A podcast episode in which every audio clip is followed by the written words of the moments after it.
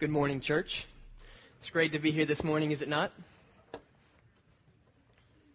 Well, my name is Brian Monifo, and as John mentioned, uh, if you weren't here for the announcements, uh, I'm the high school youth pastor here at Grace Chapel, and so I'm privileged and honored to be here to present to you all uh, the message that I feel like God has given me um, to share with you all. So, um, to get started, uh, I want us to just do a little exercise that's a little different.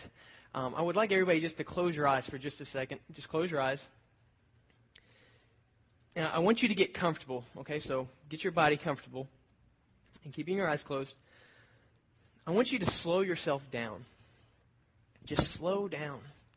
Slow your breathing down. Slow your thoughts.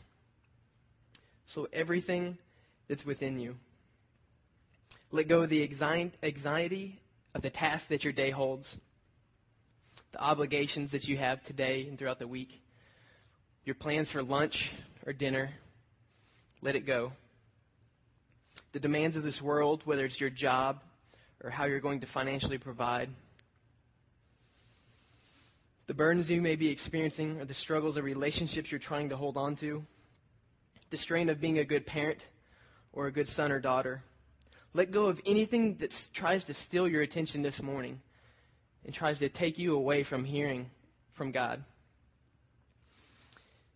And now, still with your eyes closed, with, with everything emptied and, and your heart where it needs to be, and your mind ready to receive something, I want you to focus on this one thing that this morning you have freedom in Christ.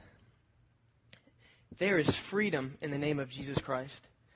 And so I want you to build up this time of quietness just with that truth. Let it resonate in your whole being, in your heart, and everything you have, that there is freedom, that you no longer have to live in the bondage of the, the difficulties of this world and the challenges and the struggles and the stress and the trials. Just know that you can confide in knowing the truth that there is freedom in the name of Jesus Christ. And together we are a royal priesthood under the umbrella of Jesus Christ, that we can gather corporately as the body of Christ with, with that truth of knowing that we have freedom to join and worship God. Okay, you can open your eyes. I like to do that exercise because sometimes before you can hear from God, you really have to quiet yourself and just put yourself in a place for God to really speak um, to you. Sorry if I'm, I'm popping here on you. Um, and so I just wanted to take that moment to reflect and remember just who it is we gather here to worship and remember the freedom that we have in Christ to do that. Uh, I, I know it's, it's it's difficult to remember at times, but we have the freedom to be the body of Christ and know that we can join in these in this building um, with the freedom of knowing that we get to, to, corporately worship Christ together, and that's that's special because not everybody gets to experience that. Not everybody gets that that honor and privilege of knowing that we can come together in freedom uh, through Christ. And so tonight or this morning, what we have is really special. Uh, and so what I want us to do is just look around you for a second. Look around, just take, take a few seconds. Look around. Everybody look around at the people around you. What we have is really special, and I think we can take it for granted often. We have the body of Christ here represented before us. And that's a special opportunity that here, the people you see, the congregation, represents the church. Not four walls, but the body of Christ. And, and what we get to do here every Sunday morning is something special. And we should take joy and, and find rest and, and hope in that we get to corporately come to worship God. Again, I want you to imagine with me for a second. Imagine that we just we just showed up. All of us made the decision to drive to Grace Chapel. We just walked through these doors and we all just sat down. Just now, we all just sat down. The worship team didn't have anything planned, so there's not going to be any worship that was scheduled. There were no announcements. No announcements are going to be given. And I didn't prepare a message for you basically everything that we can do here in this hour and 15 minutes is, is up for us to decide. What do we want to do? It's not been planned for us.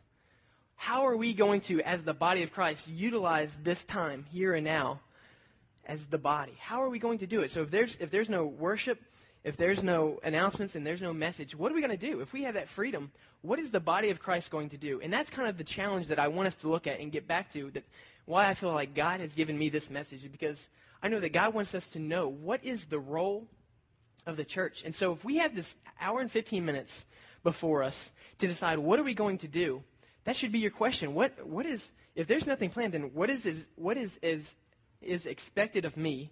What is, is expected of us corporately? What is the role of the church? What, why does the church exist? Those questions should be going through your head. Why have you made the decision to come to Grace Chapel and serve as the greater part of the body? Why? And so those are some of the questions I feel like God wants us to address and answer. Um, so if you've got your Bibles, go ahead and open up to the book of Acts.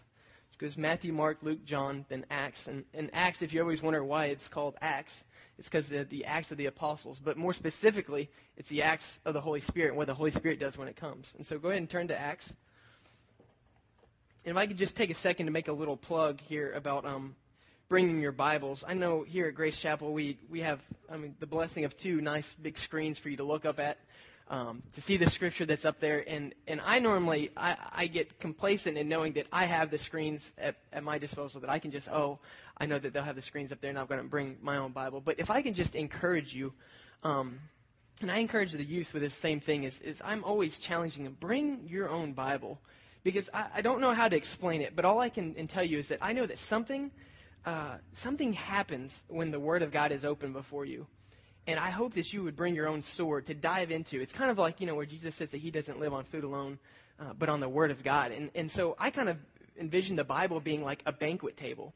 And so when we come here together corporately as the body of Christ, we get the pleasure of getting to dive into our own feast, the very thing that Jesus lived off of. And so I hope that um, you, you, I encourage you to bring your own Bible so that you can dive into that feast. That yes, you can have it up on the screens, but know your own sword, know your own Bible. Uh, you know where that's at, and, and something divine uh, transpires there. I don't know how to explain that, but I encourage you to do that on a regular basis. Always have your Bible with you, um, specifically here at church when we come to study the Word of God. Um, if you don't own a Bible, I know we've got uh, some some stands over here with different Bibles. So if, if you don't have one and you're like, you know, that's that's great, Brian. I appreciate your encouragement, but um, I don't have one. Well, by all means, take one of these Bibles. We want to be a church that that gives out the Word of God. Um, that's our basis for everything we do, our, our source of truth. And so we would love to give you one of those. I think there's maybe another one out in the foyer too. Um, so I encourage you to bring your Bibles. So open up to Acts chapter 2. Um, verse 42 through 47 is what we're going to be looking at here. By the way, just if I can make another plug, something really cool that I've learned is if you really want a neat little exercise to get to know somebody better, is uh, trade them Bibles for a week. Uh, one of the coolest things that I found is, is as you're using somebody else's sword or, or their Bible, it's so cool to see the different things they've highlighted or they've underlined or the little notes they make out on the side. Because I think what happens is is as you read somebody else's Bible, you, you're able to see through a lens that, that they see through whenever they approach the Word of God. And it tells you a lot about that person. And so um, take, that, take that challenge up. Read somebody else's Bible for a week, and, and you'll begin to see different things, uh, different tendencies in the Scripture they highlight, and things that really stand out to them. It's a really cool thing to do. So, anyways, I'll just make that plug right there for that.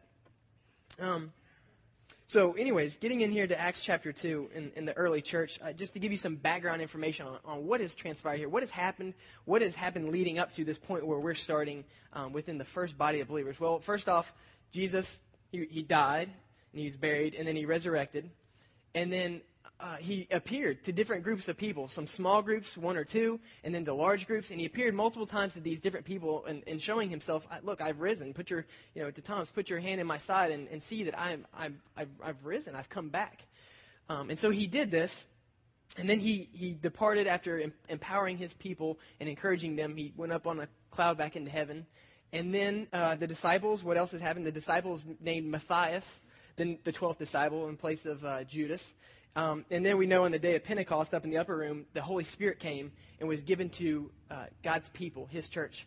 And so, in just a few, in a couple days, in fact, Jesus says, in just a couple days, I will give you my, my Holy Spirit. And so, this has all happened just within a few days. That's a lot from Jesus leaving to naming the 12th disciple to being given the Holy Spirit.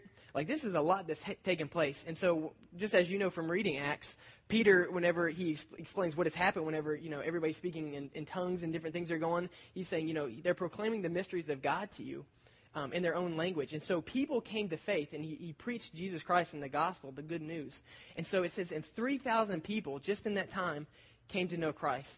And so God is moving here. And just, just so you know what's unpacking as we're moving into this next part, God is on the move. 3,000 people, that's a lot of people, come came to know Christ. And so that's where we start off here in the, in the fellowship of believers. And much like them, they're like us this morning as we gathered with the profession of Christ here this morning. And so what do we do? And that was the same question they asked, they were asking themselves. And that's why it's important for us to look at this. This is the first depiction of, of the fellowship of believers in the early church and the body of Christ as to how do we spend our time? If we all are in allegiance to Jesus Christ, what do we do? And that is why I want us to look at this. So if you will, um, in verse 42 here, it says, it says, they devoted themselves. I, I just want to stop right there because I think to get the full impact of this passage, we have to understand how words are defined and what they mean. And, and so the key word here is, is de- devoted themselves. And one of the things I normally like to do with the youth at Veritas is to understand the full meaning is to define words. And so I want us to kind of define the word devoted. What, it, what does it mean to be devoted? Because if they devoted themselves to all these different four things that we're going to be looking at this morning, what does it really mean to be devoted? Well, being a resourceful guy, I went and looked it up for you. I uh, got a couple definitions here. The, the, first one says characterized by loyalty and devotion. And it, it gives a synonym. It says faithfulness. So I want to check out another one. I looked up another definition. It says uh, dedicated exclusively to a purpose or use and he gave the synonym priority. And so we see here within two definitions that the word devoted means faithfulness and priority. The consistency to continue to, to meet, to do the, the task at hand, and to not just meet, but make it a priority. It's first on your list. And I couldn't imagine two better words to describe what the word devoted means faithfulness and priority. And so that's what we see the early church. They were devoted, they were faithful, and they made it a priority to devote themselves and so let's find out what it says here. The very first thing uh, that the word says that they devoted themselves to. It says they devoted themselves to the apostles' teaching. And so, what does it mean by teaching?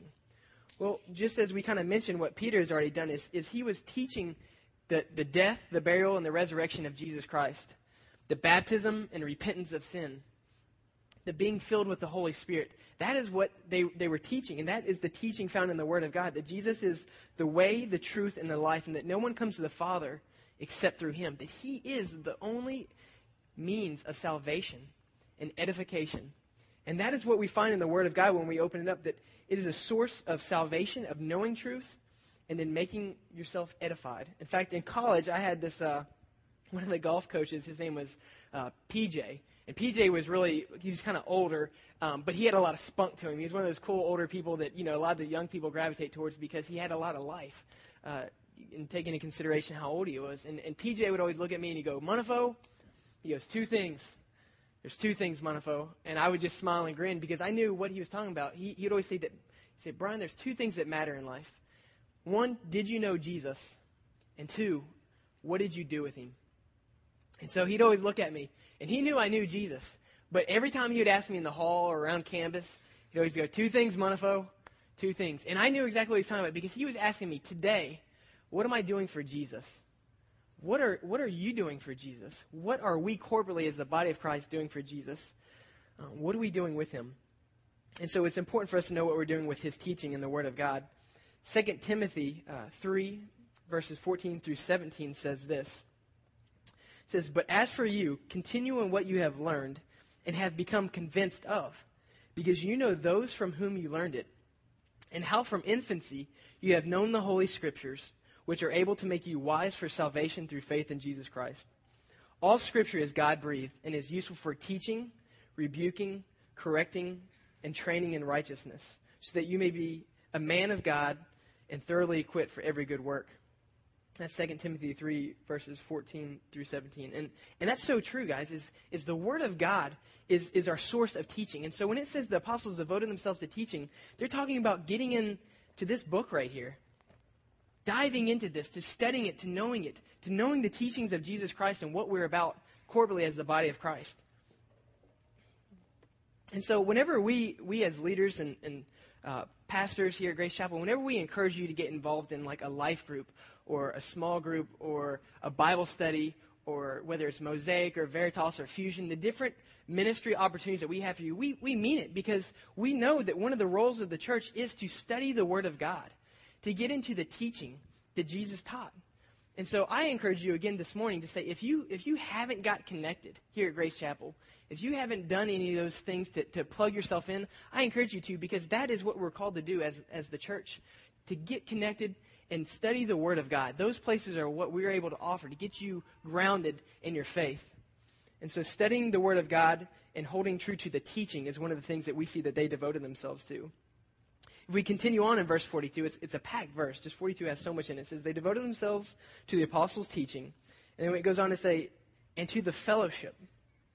And if you're like me, I grew up uh, going to a, a Baptist church when I was younger, and when I heard the word fellowship, of course, like some of you all, you, you, might gravitate towards the thought of food. And that's exactly what it was for us. Is when I heard fellowship, it meant lots and lots of food. I'm not just talking about like just food. I'm talking about like really good food. Like everybody put so much into it. It was a feast. It was amazing. And we we definitely ate so much. And so that was my that was my understanding of um, of fellowship. And so our common bond of of interest uh, and belonging is found in Christ Jesus. And when we devote ourselves to meeting together, we are reminded of what it is that we are fighting for. And so part of being a fellowship, I want, I want to again define the word for you. And one of the, one of the definitions I have here is it says a community of interest or feelings. It says the act of belonging. And so by you choosing to be here at Grace Chapel this morning, you are saying that I, I am belonging to this body to this fellowship. And when I say the church, I'm referring to the body of Christ, each of us as a person and as a people. Um, and so we are one in fellowship. We, uh, we give our allegiance to Jesus Christ in recognition of that. Another, I'll refer back to college and my experience in college a lot. And, and another thing that I experienced in college was in our cafeteria. It was always interesting to see that uh, you'd always have the soccer team, the, the baseball team, the football team, track, tennis, and they would all sit together. And it wasn't because at Campbellsville we were very clicky, but it was because we we went through so much together that it was just a no-brainer that I'm going to sit with people that have gone to war with, with me. Uh, we've we fought the battles together. We've died on the hills together. I know one of the one of the most traumatic times in my life was uh, during what we called um, hell weeks at, at our conditioning for soccer. I, I played soccer at Campbellsville and for all four years, and I know one of the most traumatic experiences for me it was getting up at five in the morning for a whole week and having to run conditioning. And I'm telling you, if I still get up at five this morning or, or five any morning, my my insides will convulse. I start to shake because my body, it, it's it does. I'm not even lying. My body remembers the trauma, even it's how many years it is after now that I've been out of college. My body remembers the, torture and the pain that I wouldn't wish on anybody that I had to go through. It was, it was terrible. And I know that that sense of community and, and that camaraderie that, that came about our team was because we laid it on the line for each other. That when we crossed that line and we were simultaneously puking, it wasn't because it was fun. It was, it was because we devoted ourselves to the, to the fact that we wanted to be the best team. And I can, I can remember countless times there's this one, one park that we went to called Miller Park, and it was this giant hill. And I mean, just standing at the bottom just made me want to throw up in itself without even running because it was, oh, the thought. I, I get sick even thinking about it now. It's just, oh, I hate thinking about it. But it was horrible. And I remember one time we all finished, me and my roommate and two or three other guys that were all in the same grade. We finished at the same time.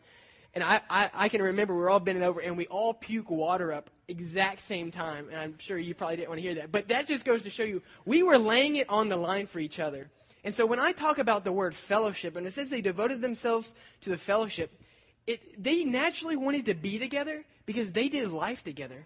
They laid it on the line together. And when I, if, you're, if you haven't played sports and you don't know what I mean by laying it on the line, Basically, when you've given it all you've got and you've got nothing left, and the coach is telling you to get back up on the line, you're laying it all on the line. You're saying, there's not much left, but I'm willing to give it. I'm up on the line, ready for that whistle. I'm going to run again. And it was a horrible feeling, but that's, that's what I'm talking about, about fellowship. And so, are we, as the body of Christ, are we willing to lay it on the line for each other? Are you giving your all for the sake of Christ and the kingdom that we're trying to build? Uh, and as I'll mention later, it's because when one part suffers, it all suffers. And if one part rejoices, we all get to rejoice. If one part is honored, we all get to rejoice. And so we are the fellowship in Jesus Christ. Our allegiance is given to, to Christ. And that is why we join here as the body of Christ. And so when it says, and they devoted themselves to fellowship, they're saying, we as the body, we laid it on the line for each other.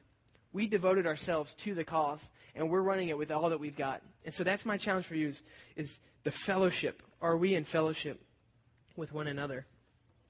Next thing is uh, it says they devoted themselves uh, to the teaching and to the fellowship, and says, and then to the breaking of bread. And some of you guys, you're just now realizing, oh, well, that's why they're always talking about Rockefeller's Pizza. They're talking about eating. Um, and while we're advocates of Rockefeller's Pizza, that's that's not why uh, we always have pizza here. Is be, because of the breaking of bread. And, and most people at first glance would think that when it says uh, the breaking of bread, they're talking, oh, they well they ate together. And while yes, that's true, and you saw countless times where that's how Jesus engaged his disciples and the community, it's more than just eating. And I think if we unpack the scripture a little bit, and what does it mean when it says, and they devoted themselves to the breaking of bread, we understand that there's a deeper meaning behind uh, this understanding of breaking bread together. And what, I, what it's referring to is the Lord's Supper. And when, if you remember in the Last Supper that Jesus had with his disciples, he took bread and he broke it and gave thanks. And he says, Do this in remembrance of me. And so, what Jesus isn't saying, he's saying, remember to feed yourself. No, he's not saying that. Obviously, you're going to know you need to feed yourself. What he's saying, though, is he's saying, when you come together in fellowship as the body of Christ, you guys being my disciples, do this in remembrance of your allegiance to me. And that's Jesus saying that. He's saying, Remember me. So when you continue to meet, and just like the early church here, when they're in fellowship and the 3,000 plus people are getting together, Jesus' request was, Remember me. Because I think you can look around the world and, and you can look at a lot of other churches and that they've forgotten their first love. The, the, the, foundation of Jesus Christ, of which the church was built upon, isn't anymore a church. It's a social club. It's a so, social gathering. And so my hope and my prayer is that we too would partake in the breaking of bread, not just to feed ourselves, but so that we remember who our allegiance is to. It's to Jesus Christ, and that is the sole reason and purpose of why you've hopefully you've come here this morning is to be one with Jesus Christ in fellowship and to the breaking of bread with Him. Uh, the next thing, as you go through the scripture, here, it says, uh, and they devoted themselves also to prayer. And that's the fourth thing, and the, the last thing of the, of the four that I want to talk about. And James 5.16 says, the prayer of a righteous man is powerful and effective. And I believe it's just that, that, that prayer does amazing things. Uh, if you're like me, you're still learning the fullness of prayer and what, what, what can really happen whenever you pray. But there's three things here that I know happens for me whenever I pray. And that's one, it reminds me that He's in control of every situation. When I go before God in prayer, regardless whatever situation or circumstance or scenario the, the day holds or the week holds, I know that God is in control. And so by going to God, uh, I, I, know that I am submitting myself to saying, God, you're in control. Th- this may be a trial and this may be tough, but I'm trusting you with being in control. And so it reminds me that He is in control of every situation. Second thing is it, it helps us to stay focused on our purpose in building the kingdom of God when I go to prayer and I quiet myself, kind of like we did this morning, and you just let God speak to you, uh, something happens there. And I'm reminded, the Spirit reminds me of what it is, my, purpose, my role, and why I exist. And so it's like he, he feeds me, he gives me truth, and he just speaks over me. And so it helps us to stay focused on the purpose in building the kingdom of God. And thirdly, when done in faith, prayer can move the hand of God to intervene on our behalf. And when you read the Bible, hopefully you've encountered stories where God has done some amazing things. You talk about Moses in the Red Sea, or Meshach, Shadrach, and Abednego, um, or D- Daniel in the lion's den. It, countless times, because of, uh, of one person's faithfulness, God moved in a mighty way. And I know that through prayer, God can it can move the hand of God because of our faithfulness and belief that He can do exactly that. And so prayer is very powerful, and that is what also it says they devoted themselves to. So the four things it says they devoted themselves to the teaching, that's the studying of God's Word, to the fellowship, allegiance to Jesus Christ, never forsaking your first love, knowing who Jesus is within us and why we gather here. Thirdly, to the breaking of bread, that we, we remember that Jesus is our, our first priority. And then fourthly is to prayer, is always praying. Um, in fact, Scripture says that we should pray unceasingly. Uh, and one thing that I learned about prayer is that God is, God is most there with me in my time of prayer when I most want to be there. And for some of you young young students, I, I know this is something that was really difficult for me because at church you always hear talk about prayer, prayer, prayer, prayer, and it's always kind of like I just I don't get it. I don't. I, I go to prayer, nothing happens. Okay, I prayed, I'm done. but one of the things I really had to learn about myself was that in order for prayer to be effective, I have to quiet myself and make sure my heart and my spirit is right for God to speak to me. And, and that, sometimes that requires patience. Some of the most powerful prayers I know are the most patient people because they, they've learned to wait on God. So when they go to God before, before God in prayer, they, they, they check themselves, they slow themselves down, they get their, their mind and their heart in a place where God can speak to them, and then He speaks. And that's whenever prayer is powerful. And so for some, some of you that's struggling, like, I just don't understand prayer in the time, be patient. And in your patience, I think God will show up. And so when uh, God is most there when I most want to be there, make sure you're there.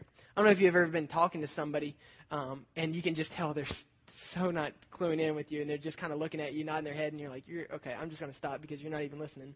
In fact, that happened the other day. I was in my office, and my, my brother, Robbie, who came up to visit, was talking to me, and he's like, "Man, you do that a lot." And I'm like, "What do you What do you mean you do that?" He's like, "He's like, I'm talking to you, and I can tell you're not even paying attention to me. You're just thinking off about something else." And so we had a little laugh, and I was like, "Yeah, you're right. Sometimes I do that. My my mind just starts thinking about other things that you're talking about, and I just kind of go there." But it's it's frustrating, you know, whenever.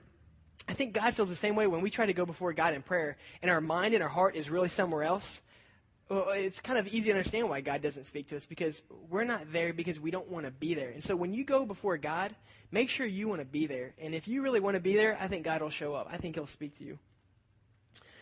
Um, and so we know that Jesus even prayed, and it was an essential part of His faith no matter what stage of your, your faith that you're in.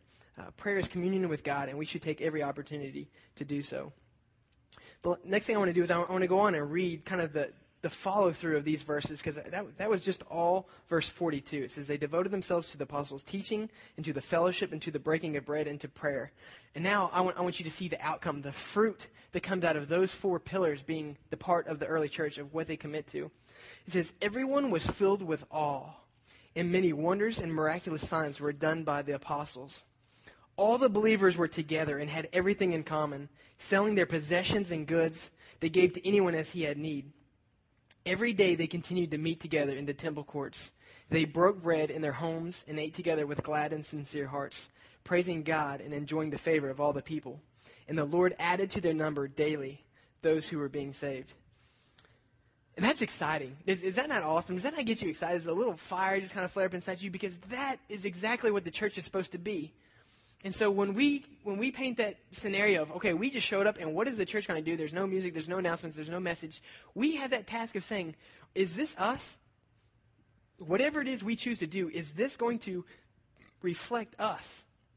And so that is what is exciting. This is the church that I want to be. Um, speci- specifically, this last part where it says, "And the Lord added to their number daily those who were being saved." Uh, we being a part of the body of Christ isn't just about having our nice little group um, and yay, we, we got Grace Chapel. That's where our home is, our home church. No, it's about the, the movement of God and building up the kingdom of God. And there's nothing more exciting for me than seeing people come to know Christ and to, and to join us. Just like when it says, and 3,000 came to know Christ. Like, I'm sure that was an amazing time for the apostles and the disciples to say, okay, God is really moving here. And that is what I hope and my prayer for our church is, is that we won't just be a church just with a name, but we will be a church with a lifestyle that pursues Christ and building the kingdom of God. That people are jumping on board with us in this ship and saying, I want to be sold out for Christ because God is doing amazing things here at Grace Chapel. And, and that's what I hope for. That's what I hope for the youth. That's what I hope for all of us. And, and the youth have really blessed me this past summer um, in just seeing their, their true desire to see their friends who don't know Christ come and be a part of what God is doing in our youth ministry. And it's just so exciting to see just new, new more and more faces and pe- meeting students I don't know, um, and seeing how the students are the ones that's getting their friends there because they believe that God is doing something special in our youth ministry. And I know the tr- same is true in Fusion. And it, it's encouraging and for us as pastors to see the fruit that isn't just us saying, hey, you should come, hey, you should come, but because the people themselves believe in the church and what God is doing here in the body of Christ. And so I hope that we as the body of Christ believe in the church and what God is doing here, that we would invite and let people be a part of what God is doing through us. Um, so the youth blessed me with that. So to kind of recap again, uh, in Acts 42, there's four things that I want you to remember: is that they devoted themselves to the teaching, um, and, and taking that teaching to the world. That's the teaching of Jesus Christ. Second thing is they devoted themselves to one another in fellowship. They laid it on the line together. They, they gave it all they got. Thirdly, they devoted themselves to the breaking of bread and remembering our allegiance and how it lies in Christ. Our allegiance and our sole purpose for meeting here today is because of Jesus Christ. And fourthly, to devote ourselves to prayer, and that's communion, constant communion with God. Um, in addition to this question of what is our role as the body of Christ, I want to read for you a section of Scripture. And it's, it's kind of long, but I, I want to read through it. It's 1 Corinthians 12, uh, verses 12 through 26. But th- I couldn't pick out a more appropriate Scripture to read for you all this morning that highlights what are we. Okay, I understand why the church exists now, but what does it look like? Um, and what does that mean of us? So, 1 Corinthians 12, verses 12 through 26. It's called One Body, Many Parts. The body is a unit, though it is made up of many parts, and though all its parts are many, they form one body. So it is with Christ. For we were all baptized by one Spirit into one body, whether Jews or Greeks, slaves or free, and we were all given the one Spirit to drink. Now the body is not made up of one part, but many. If the foot should say, Because I am a hand, I do not belong to the body, it would not for that reason cease to be part of the body. And if the ear should say, Because I am not an eye, I do not belong to the body, it would not for that reason cease to be part of the body. If the whole body were an eye, where would the sense of hearing be? If the whole body were an ear, where would the sense of smell be? But in fact, God has arranged the parts of the body, every one of them, just as He wanted them to be. If they were all one part, where would the body be? As it is, there are many parts, but one body. The eye cannot say to the hand, I don't need you. And the head cannot say to the feet, I don't need you. On the contrary, those parts of the body that seem to be weakest are indispensable, and the parts that we think are less honorable are we, we treat with special honor. And the parts that we that are unpresentable are treated with special modesty, while our presentable parts need no special treatment. But God has combined the members of the body and has given greater honor to the parts that lacked it, so that there should be no division in the body, but that its parts should have equal concern for each other. If one part suffers, every part suffers with it. If one part is honored, every part rejoices with it. And that's where I want to stop right there. I just want to make another reference to my college days back at soccer. Um, aside from Hell Week and our week of conditioning, um, one of the other things I hated the most about playing college soccer, while I loved it, it was a great experience, was our coach uh, made a mandate within this philosophy that if if you didn't go to class, if just one person missed class, everybody had to get up at five in the morning the next day, and we ran this these things, which is kind of what I, I, feel is like a cuss word, so I'll kind of whisper it to you, but these things called bouts. And bouts, oh, I hate saying that word, bouts were these things you had three minutes to run the length of the field and back, the length of the field and back, the length of the field and back, the length of the field and back. And so it was four up and backs in three minutes. And I'm telling you, this was hard. I mean, I, I, remember I remember running my first one, and I was coming across my last fourth uh, back and forth at like four minutes. And he's like, "You boys better hurry up because you're cutting off. Uh, you're you're you're cutting into your resting time because there would be two groups. First group would go, and he'd have a timer for three minutes. And when the next six minutes hit, that meant that the next group was going again. And so if you came in late, it wasn't like, oh great, there's no accountability. I can just run at my own pace you've got 30 seconds to rest then, and then you're going again. And so we would do seven or eight of these whole sets of bouts, four up and backs. And I'm talking, you were you were just dying across the finish line. You were so exhausted. It was horrible. And so when Scripture says Uh, if one part suffers, every part suffers with it. If one part is honored, every part rejoices with it. This is a nice little verse. You're like, oh, that's a wonderful Christian thing to say. But when I when I read that, I, I relate back to the rule that was in college soccer, and it wasn't fun. This is a hard teaching because if one one other teammate decided to just miss class or they slept over, that meant all 26 of us on the team got up the next morning and ran for about an hour and a half to two hours. And you talk about the anger and the furiousness. And, and it was an NAIA school in the conference that we played in. In, in NAIA, there's not a uh, restraint as to how many international students you can have, where other divisions have like a limit to two. And so uh, we had a lot of international students, and let's just say that international students don't have the same priority within time and commitment and integrity. And so I can't tell you how many times I wanted to just tear apart uh, some of the, the Africans or the South Americans we had on our team because they just walk up 30 minutes late to practice or and, and say, yeah, I missed class or whatever. And like it wasn't a big deal. I'm like, do you know what that means? Do you know what you did to us? And as a captain, I just wanted to be like, ah, oh, just shake him and headbutt him or something. Not very nice. But I was so mad because I hated running that much. And so it was the, the same philosophy was true in our soccer team in that if just one person uh, suffered, everyone suffered. And, and that's not fun. But it's true of the body of Christ that if there's just one of us that's holding back as a follower of Christ, that's not giving our all, the whole body suffers. It's like we're all having to get on the line and do it all over again. On the line. I hated that saying. On the line, on the line, on the line. And we have to do it again. It's, it's draining and it's wearing for us as the team, as the body of Christ. And so don't be the one that holds back. Um, my fear is this, and I'll read this for you because I feel like I capture it best in words. My fear is that the church in this generation has become complacent and is, in a sense, skipping class. My fear is that some of us think that church is about attending a sit in lecture with no accountability to spiritual growth or repentance of sin. My fear is that some people are more worried about having a coffee in their hand on Sunday morning rather than the Word of God. But when I read Acts 2, I don't see self indulgence, I see self sacrifice.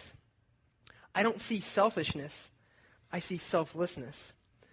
I think we have become mistaken to think that church is about, is about us rather than how God might choose to use us to bless others. So when we choose to act selfishly and become spiritually self indulgent, the truth is the whole church suffers, just like my whole team suffered whenever uh, just one of us chose to skip out on class. Um, it's kind of like, I think Christianity is pitched whenever you first become a Christian. It's like you're on the beach or you're on the shore, and there's this raft. Okay, it's like a whitewater raft. Okay, and you're getting into this raging river, all right? And so you're excited, you're pumped. And when you get in, you're told, okay, you've got a specific purpose. You've got to make sure you hold your paddle this way, and you got to lean this way. You got to make sure your feet are positioned a certain way. Make sure you're sitting right in this spot. There's all these different things that you have to take into consideration of knowing your role within the whole ship or the body of Christ. And if you don't do your role, the, the ship could, or the raft could flip, or if one person doesn't do their part, everyone suffers. But somehow over time, I feel like the church has become complacent and that we, our raft starts to turn into a cruise ship. And I don't know if any of you all have ever gone on like a, a nice cruise, but you know that the cruise is there to serve you. It's, it's a vacation. It's relaxation. It's about you getting the sun, eating the buffet and the wonderful food, and you just kind of sit back and pig out and just do your thing. And that is, that is that is what breaks my heart is I feel that the church has moved away from being uh, selfless to being selfish. They've become self-indulgent. We have become self-indulgent to think that we come into church because somebody should serve us rather than we serve someone else. Because when I read Acts 2, I don't see uh, serve us. I see service. I see people laying it on the line for each other for the greater good of the body of Christ. Uh, I got a video I would like to show you guys. And his name's Erwin McManus, and the title of this uh, YouTube video is called "Give Your Life Away." And, and I think he captures it exactly for what I want you to hear about self-indulgence. Uh, and so I'll let you watch this video. You all should have picked up one of these cards before you came in. They were being passed out with the bulletins. If you got it, go ahead and take a look at it. Um, on the card says, uh, "If one part suffers, every part suffers with it. If one part is honored." Every part rejoices with it. It's 1 Corinthians 12, 26.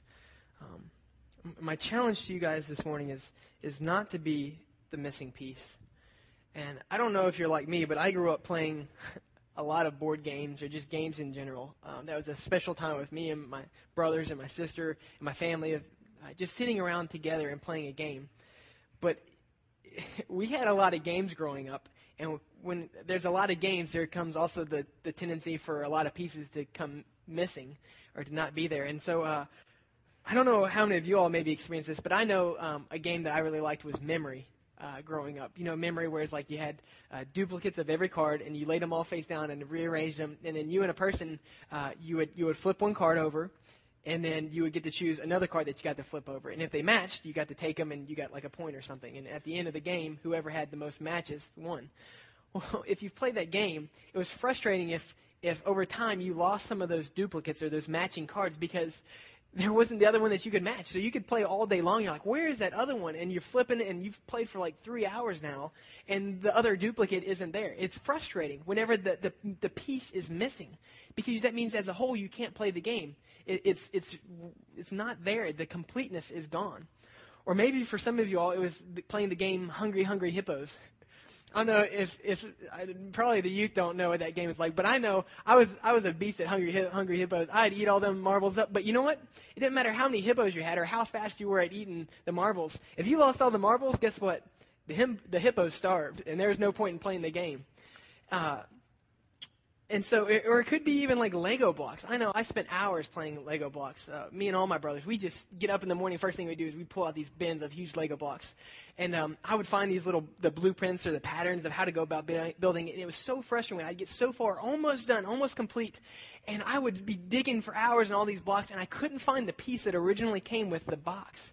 And basically, I had to stop. I mean, there's all these half finished things that I had bought at one time, built tore apart to build something else, and then when I tried to rebuild it, the piece was missing. And when one piece is gone, you're kind of out of luck. There's no point in continuing on with the rest of it. Uh, or maybe for some of you that's really young and you're like, memory and hungry, hungry hippos. How old are you? Like, what are you talking about? Maybe for some of you, it's like your Xbox 360. And you're so excited to play, and you get it in there, and then you realize that your wireless controller has no batteries. And because you have no batteries, you can no longer play the game. And so it, it goes back to show that um, if just one piece is missing to the overall whole, the whole thing changes. And, and a lot of times, it's not even worth doing the whole thing. And so, my challenge is for you as the body of Christ is one I wanted to teach you this morning. What did the early church do? What, what were the things that they committed themselves to, and what should we commit ourselves to? But then, more specifically, I want to challenge you with that question of uh, don't be the missing piece all of you oh, on all of your cards you have a unique piece that's on here that is different from all the other pieces. And that's the same for you spiritually. You have something to contribute and deposit in within the body of christ here, body of christ here at grace chapel that is unlike anybody else. And so your piece is unique and it's special. And my hope and my prayer is that when you come to serve rather than be served here that you won't take this piece and stick it in your pocket and say it's mine. But no you come to grace chapel saying god who can i deposit my piece my special spiritual gifts to this morning how can I bless somebody else? And I think that if we're that church, a church of service instead of serve us, I think God will bless it. And I think that's when we're going to see people coming and getting on the ship with us and saying, whoa, God is doing amazing things at Grace Chapel, and I want to be a part of it. And so that is my hope and my prayer for you this morning. So if you will, would you just bow your heads in prayer with me? Father, we love you so much. Thank you so much for, for being here with us this morning. Lord, for being in, in our time of worship, of uh, just our time of teaching, our time of fellowship, our time of uh, just giving our allegiance to you, Lord, and to our time of prayer, Father. I pray that this uh, this hour would have been edifying to all of us as, as believers, as the body of Christ, Lord. I pray that we would rise up in this generation to be a movement of God, not just a, a church with a tag of Grace Chapel, Lord God, but we would be something special, something unique that you use to build your kingdom, Father. May we not forget the four things that we're called to be, and may we choose to serve others instead of serving us. Lord, we thank you so much for how you've blessed us and what you have in store for us today. Would you go before us, uh, lead us into the conversations that you want us to have? Let us serve and to love on others uh, and to seek first the kingdom of God. Lord, we love you, in your name we pray. Amen. Have a great week.